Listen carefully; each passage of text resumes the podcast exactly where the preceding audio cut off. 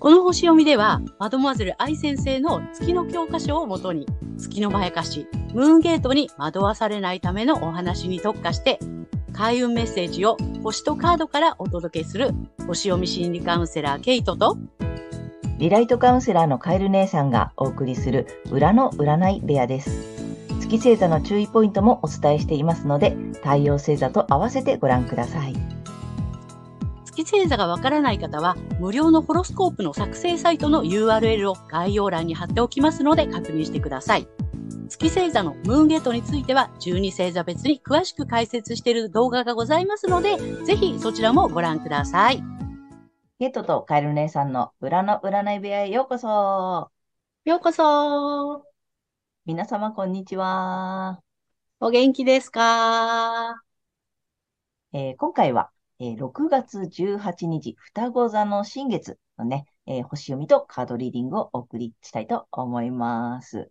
まずはね、えー、けいちゃんに星の動きの解説をお願いします。はい。えー、今回の新月は、双子座の26度、えー、Q ハウスというところで起こる、えー、新月となります。えー、Q ハウスの意味する、えー、外国、宗教、聖職者、法律、正義、高等教育、出版、投資、研究などですね、羅列しましたけれども、そういったエリアで、えっ、ー、とね、自信とかチャンス、チャレンジ、未来への希望というのがキーワードになっていて、環境に依存しない生き方への変換、あるいは実力を発揮するために新しい環境に飛び込むといったことに、を促されて、私たちの関心もそっちに向かっていきそうです。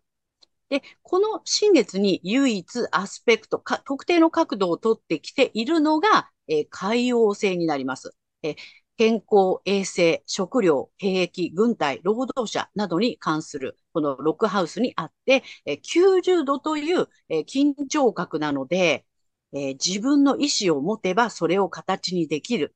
え、受動的になってしまえば飲み込まれるぞっていう感じで煽ってきそうです。また、印象的なのは、ディセンダントに、え傷と癒しを司る小惑星の議論がほぼ重なっていることですね。え外交とか同盟国、紛争、ビジネス、合意などのエリアで、まあ、恐れを感じたり、まあ、傷つくようなことが、まあ、あったとしても、え逆境に強く、えー、結果的に癒しにつながっていきそうかなという雰囲気ですね。はい。えまとめますと、え外国や宗教などに対して、あるいはそれらに関する法律や、え研究などに正義感を持って、環境に依存しない生き方への変換へ意識が向かいそうですが、この健康とか衛生、食料、兵役、軍隊、労働者などに関することで、海洋性の意味する薬や映像ですね。これを通じて受動的になれば飲み込まれるぞという、まあ、どちらかというと、こう必要以上に危機感を煽られたり、まあ、ストップをかけられるイメージかなということなので、この辺はやっぱりね、注意してよく見ていかないといけないかなっていう感じはします。はい。まあ、でも外交などにおいてもね、逆境に強く積極的な意思を忘れずに取り組むことで、え、結果的には癒しにつながっていきそうかなというふうな感じですね。また、え、同じ日、この6月18日、新月の約11時間前に、え、土星が11月4日までの逆行を開始します。土星の逆行中っていうのはね、え、課題とか、まあ、限界が浮き彫りになって、忍耐が試されるような、まあ、試練と感じるような、まあ、期間になりそうかなとも思うんですね。で、3月にお伝えした魚座的なこと、まあ、占いを含めたスピリチュアル的なことだったりとか、医療を含めた癒しの部分ですね、に関することなどの、まあ、課題が、こう、浮き上がってくるのかなという感じがします。そして、新月の3日後、21日の23時58分、もう日付が変わる直前ですね、えー、夏至を迎えることになります。で、この夏至のホロスコープは、秋分までの約3ヶ月の社会のムードっていうのを読み取ることができるんですけども、アセンダント、これがですね、えー、キーワードが光と闇とか相対性がキーワードになっていますので、えー、克服する目標や努力するテーマを見出す流れ、物事の本質を見極められるような知恵や知識をまあ、通信や教育、時にはメディアなどから、えー、問題提起という形で、えー、得ていくのかもしれません。うん、まあ、全体的にはね、社会のムードはこんな感じかなと思います。はい、ありがとうございます。ありがとうございます。あ、なんかいっぱい来たね。うん、盛りだくさんなのよ、ちょっとね。でもさ、まずはさ、環境に依存しない生き方への変換、うん、出力を発揮するためにあた新しい環境に飛び込んでいくっていうことを促されるって、ここすごい面白いよね。でさ、うん、自分の意思を持てばそれを形にできるし、受動的にならないでってなんかすごく言われてるね、今回ね。そうなんだよね。ちょっと意味深だよね。うんうんうん。うん。的になれば飲み込まれるぞとかね、自動的になるとその判断力を誤るよとかさ、うん、なんかその辺はすごい強いメッセージなのかね。うん、そんな感じがしますね。いろいろね、問題出てくるかもしれないけど、そこにだからね、あの、飲み込まれないようにして、うん、ね、うん、意識しておいた方がいいかなっていうね。ね、あの、ニュースを見てあまり踊らされないように。そうです、そうです。それすごく大事。ね。うん。あとはね、ど、あの、逆光、土星の逆光も来るし、そう。夏至もあるし。そう。ね、なん、なんかね、こう、メッセージがね、なんかリンクしてる感じがする。うん。うん。うん。そうだね。なるほど、なるほど。ちょっとね、社会的な動きはそんな感じでありそうなので、まあ、あまり、その、なんだ、噂とかね、あんまそういうことに踊らされないように、ちょっと注意したいそうですね。うん、思いました。はい。あと、個人的にはどんな感じ？うん。えっ、と、個人ではですね、Q ハウスは探求とか専門知識、あとは思想とか哲学、精神性、海外、スキルアップなどがキーワードの探求と精神性のエリアになります。で、ここで私たちも環境に依存しない生き方への変換とか、まあ、実力を発揮するために新しい環境に飛び込んでいくということの、まあ、探求とかね、あるいはその精神性でスタートをすることを、ちょっとね、促されて、そっちの方に気持ちも向かっていきそうかなっていう、そんな感じですね。で、一方、この勤労とか技能ですね。あの、まあ、訓練とかね、人の役に立つ。えー、あとは、えー、健康管理、体のケアといったことをキーワードとする、えー、義務、働き方と健康のエリア。ここに可用性がね、まあ、捨て身の意思が大きなチャンスにつながるよと。で、先ほどと同じメッセージで、自分の意思を持てばそれが形にできるけど、受動的になれば飲み込まれちゃうよっていうことで、まあ、夢やビジョンを見せつつ、こう、煽ってきそうな感じかなと いう感じですね。で、パートナーシップ、えー、対人関係の7ハウスの境界線、ディセンダント、いわゆるご縁の入り口って言われているとこなんですけども、そこに傷と癒しを司る小惑星の議論がほぼ重なっているために、えパートナーや人との人間関係において、まあ、恐れを感じたり、傷つくようなことがあるかもしれないんだけれども、それがね、あの、逆境に強く、まあ、積極的な意志を忘れずに、え取り組めば癒しにつながっていき、え強みにもなっていきますよという感じですね。で、今回この右半分に天体が集中していることからも、この2週間は対人関係がテーマになってきそうです。個人はこんな感じかなと思います。なるほどね。でもその対人関係でちょっと傷がうずうずしたり、過去のトラウマを思い出したりとかしても、それを乗り越えると癒しになるし、強くなれるよ、みたいな、あの、乗り越えるポイントなんだね、今回はね。そう、そうね。やっぱりそのね、克服するべき課題っていうことがね、浮き彫りになってくるのかなっていう。うんうん。うんうん。あの、捨て身の意志が大きなチャンスって、ちょっとすごいけどね。なんか、なんかまあ、あの、ビビらずにちょっとチャレンジしてほしいな、みたいな感じかな。ね。そうだと思います。ね、で、形にうここ2週間はね、それをちょっと意識して。ね。うん。やってみるといいかもしれないね。はい。はい。ありがとうございました。ありがとうございます。はい。では、今回の新月が双子座さんにとってどんな新月になるのかっていうことでお伝えしていきたいと思います。はい。双子座さんが環境に依存しない生き方への変換や自分の知性や能力に自信を持ち、より大きなチャンスを求めてチャレンジすることなどの、え探求を促されるエリアは、えズバリ、自己、自我、容姿、個性、自分らしさなどを意味する自分自身の領域になります。今回、双子座さんのところでね、起きてる新月ですからね。まさにそうなんですね。なので、持ち前の知性やコミュニケーション能力に自信を持って実力を発揮するために新しい環境に飛び込んでいくなど、より大きなチャンスに挑んでいく時期になってきます。はい。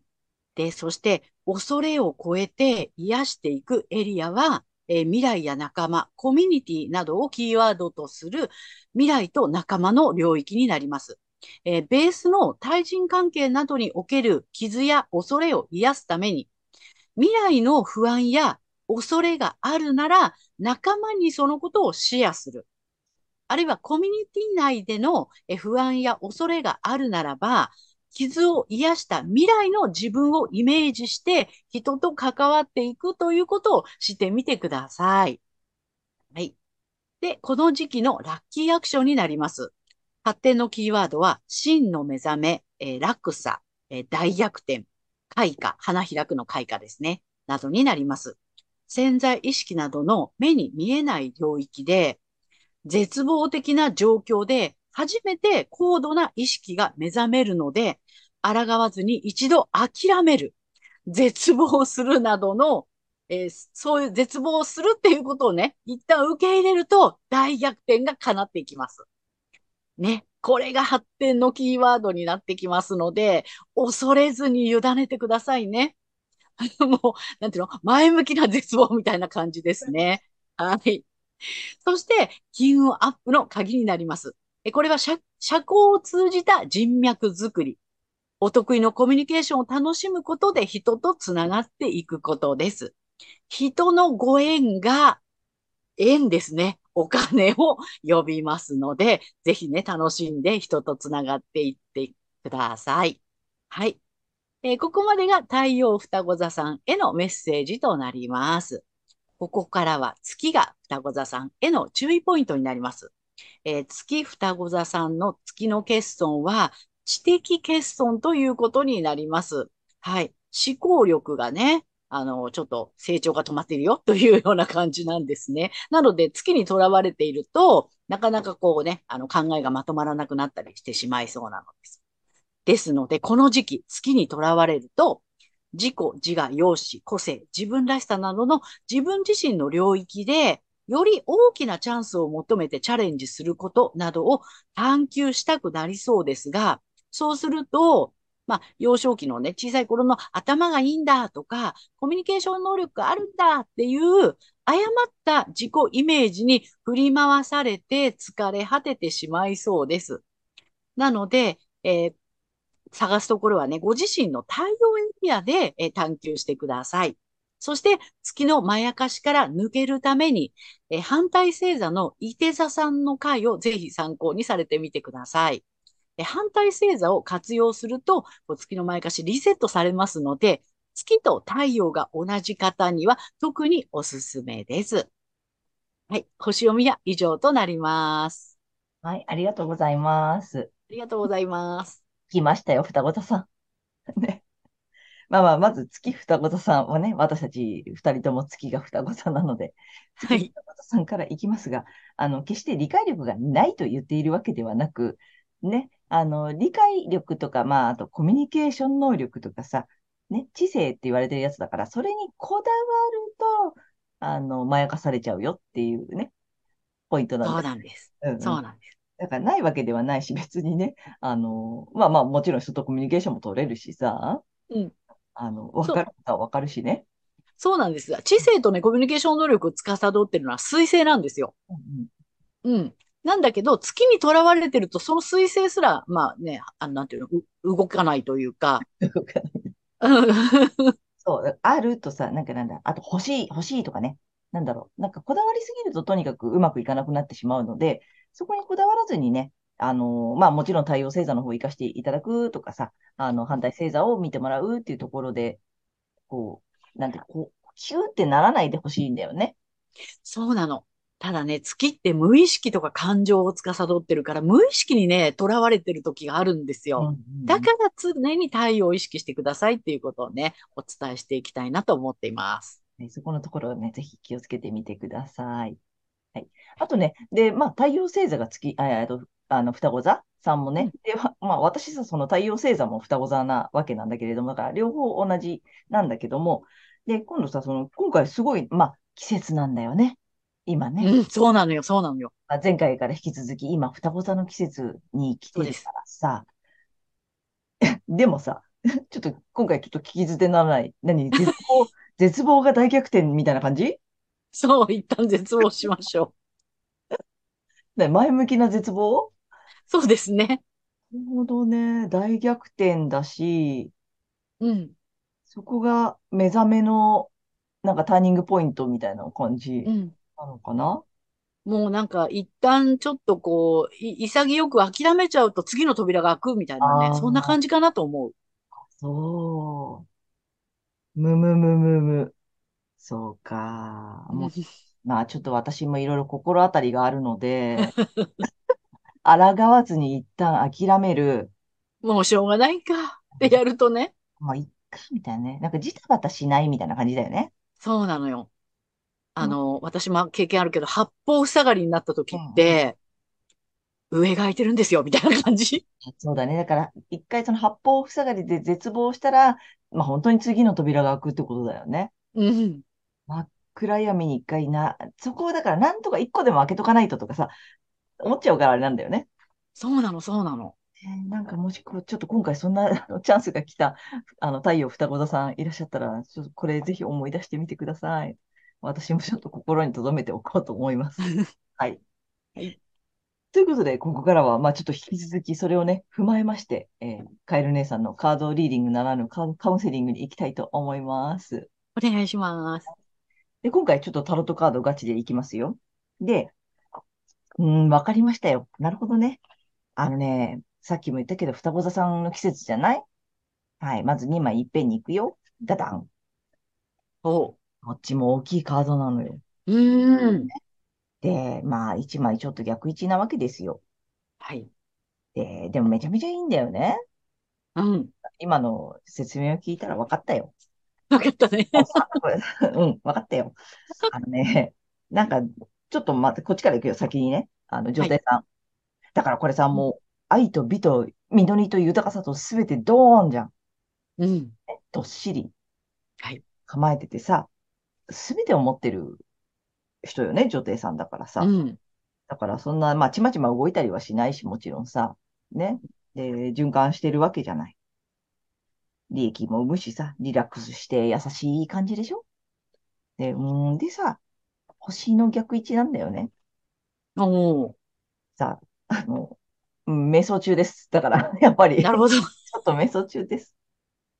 まあ、本当だったらね、あの、なんていうの、み星に導かれるとかさ、うん。照らし、照らされてさ、あ、あそこに行けばいいんだな、とかさ。で、まあ、あそこに行けばいいんだなっていうのが分かったら、双子座さん強いじゃない？うん。もう、あ、あ、あれ、あそこ行けばいいんですね。はい。みたいなさ、ピューうん。うん。でしょ？だけどさ、まあ、今回逆位置で大きいのもね、星で大きいカードだしさ、なんかね、ちょっとね、うんと、見定めてるっていうかさ、お、お、お、お、で、で、で、みたいな。どうしたら、どうしたらいいのかな？みたいな。じゃあ、どどうしたらいいんですか？みたいな。うん。ちょっとそんな感じで瞑想中。あとちょっと目的が見つからないとか、目標が見当たらないとかさ、なんかそんな感じになってるのかなって思ったのよ。はい。やっぱ双子さんさん、そういうのってすごくちょっと不安なのよね。うん。あの、こうやってくれ、見つかったら、もちろん自分で見つければ早いしさ。まあ、例えばさ、あ、あそこだよって言ってくれれば、あ、そうですか、ヒュー、みたいなさ、うん。いけるんだけど、なんかそれがないから、おお、じゃあ、どう、どう、どうしたらいいですか？なんか手持ち無沙汰みたいな、なんか、うん。なんかどうしたらいいの？みたいになってたりもするけど、それがすごく不安だけど、別にそれ悪いことじゃないじゃない？うん。うん。だからいいのよ、それで。あ、今はなんかないんだなぁ、みたいなさ。うん。まあまあ、どっしりしてでもいいし、それでも大丈夫だしっていうさ。うん、なんかそんな感じなのかなと思った。うん。うん。なんかね、目標とかなんかやることとかさ、ないと不安なんだよね。あうん。あ、なるほどね。うんうん。そう。で あの、今回のそのキーワード、それで絶望してもいいよ。なんか逆に。で、そうだね。なんか新しいもの次見つかればそれでいいし、うんなんか今慌てなくていいのかなっていう気がした。で、あの、まあ、もちろんあわら、抗わずにっていうメッセージもあったので、今さ、なんか大変だとか、今とてもちょっとそういうさ、過渡期にいるとかさ、転換期にいる方はさ、あのーそれでいい、今ジタバタする時期なんだなっていうことだけは覚えておいてほしいな。で、それでほら、大逆転って言ってたじゃん。うん大が大逆転でこれですよ。ね。大丈夫なので、あの、今まあ、ちょっと、おろおろしてるぞと。うん。おろろ期っていうことでいいと思う。おろおろしたら後に来るからさ、ちゃんと。ね。ねなので、ちょっとそれを待ってみてください。あの、私も同じ双子座として、まあまあ、おろおろしとこうかなと。あ、でさ、えっと、リアル。リアルに行くよ。今回もね、これうん評判いいのでね、ちょっとね。はい、双子座さんによろしくお願いしますよ。あ、なんかいい。あ、もう来たよ。はい。ジャンピング。来ましたなんだ、15番、優しさだって。おー。うんお花咲いてる。あーいつも誰にも変わらず同じ。うん。なんか、あのーあんまりさ、私が、まあ私がパッと見て思ったことなんだけどね、双子座の私としてね、うん。あんまりちょっとこう、ピンとこないのよ。そうね。うん、自分の中にもすごく。ああ。だから、だから、だからこそさっきのさ、穏やかに過ごして、うん。今、目標を作ったり、なんだろう、課題を課したり、なんだろう、やりたいこと見つけたりとか、なんか、それは得意だよね。だけど、うんうんそれなくてもいいよ。それ、慌てなくてもいいし、あえて見つけに行こうとしなくてもいいし、なんか、うんあら、そここそ抗わない？そうだね。内側に課題があるような感じがする。そう、だからなんか、このさ、はお花畑じゃない？うん。あんまりお花畑でゆっくりするとかってさ、双子座、あんまりイメージないんだよ。そうだね。確かにね。うん。私自分で考えても全く想像ができないんだよね。うん。うん。なので、だから、あえてやっぱ今こういう時期なんだよね。うんうん。うん。ちょっとのんびりゆっくり暮らす、過ごす。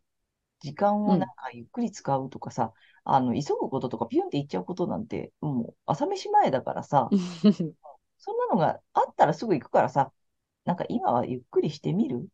とかさ、なんか、ちょっと道具でも磨いとく？みたいな。そうだね。磨いてさ、いざ、いつでも行けますけど？みたいなさ。もうなんかそんな感じなのかなこれめちゃくちゃうん。ピンとこないカードが来たからさ。うん。なんかそんなんだと思う。ぜひちょっとのんびりしよう。双子座さん。うん。慌てないでも、みんなより先に着くからさ、それでもね。そうだよね。ほんとほんと。うんいざ用意ドンって言われたらさ、あの、一番に着くからさ、うん。今はいいよ。あの、家で休んでても、お花畑にいいよ。っていう感じかなと思いました。はい。ということで、ちょっとね、3枚参考にしてみてください。ことで、えーカエル姉さんのカードリーディングならぬカードカウンセリング以上となります。ありがとうございました。ということで、えー今回は6月18日、双子座の新月から、えー7月2日、7月2日までね、の星読みとカードリーディングをお送りしました。えー皆さんご自身のね、太陽星座の回を見ていただいていると思うんですが、えーぜひね、月星座も調べていただいて、そのね、注意ポイントもご覧ください。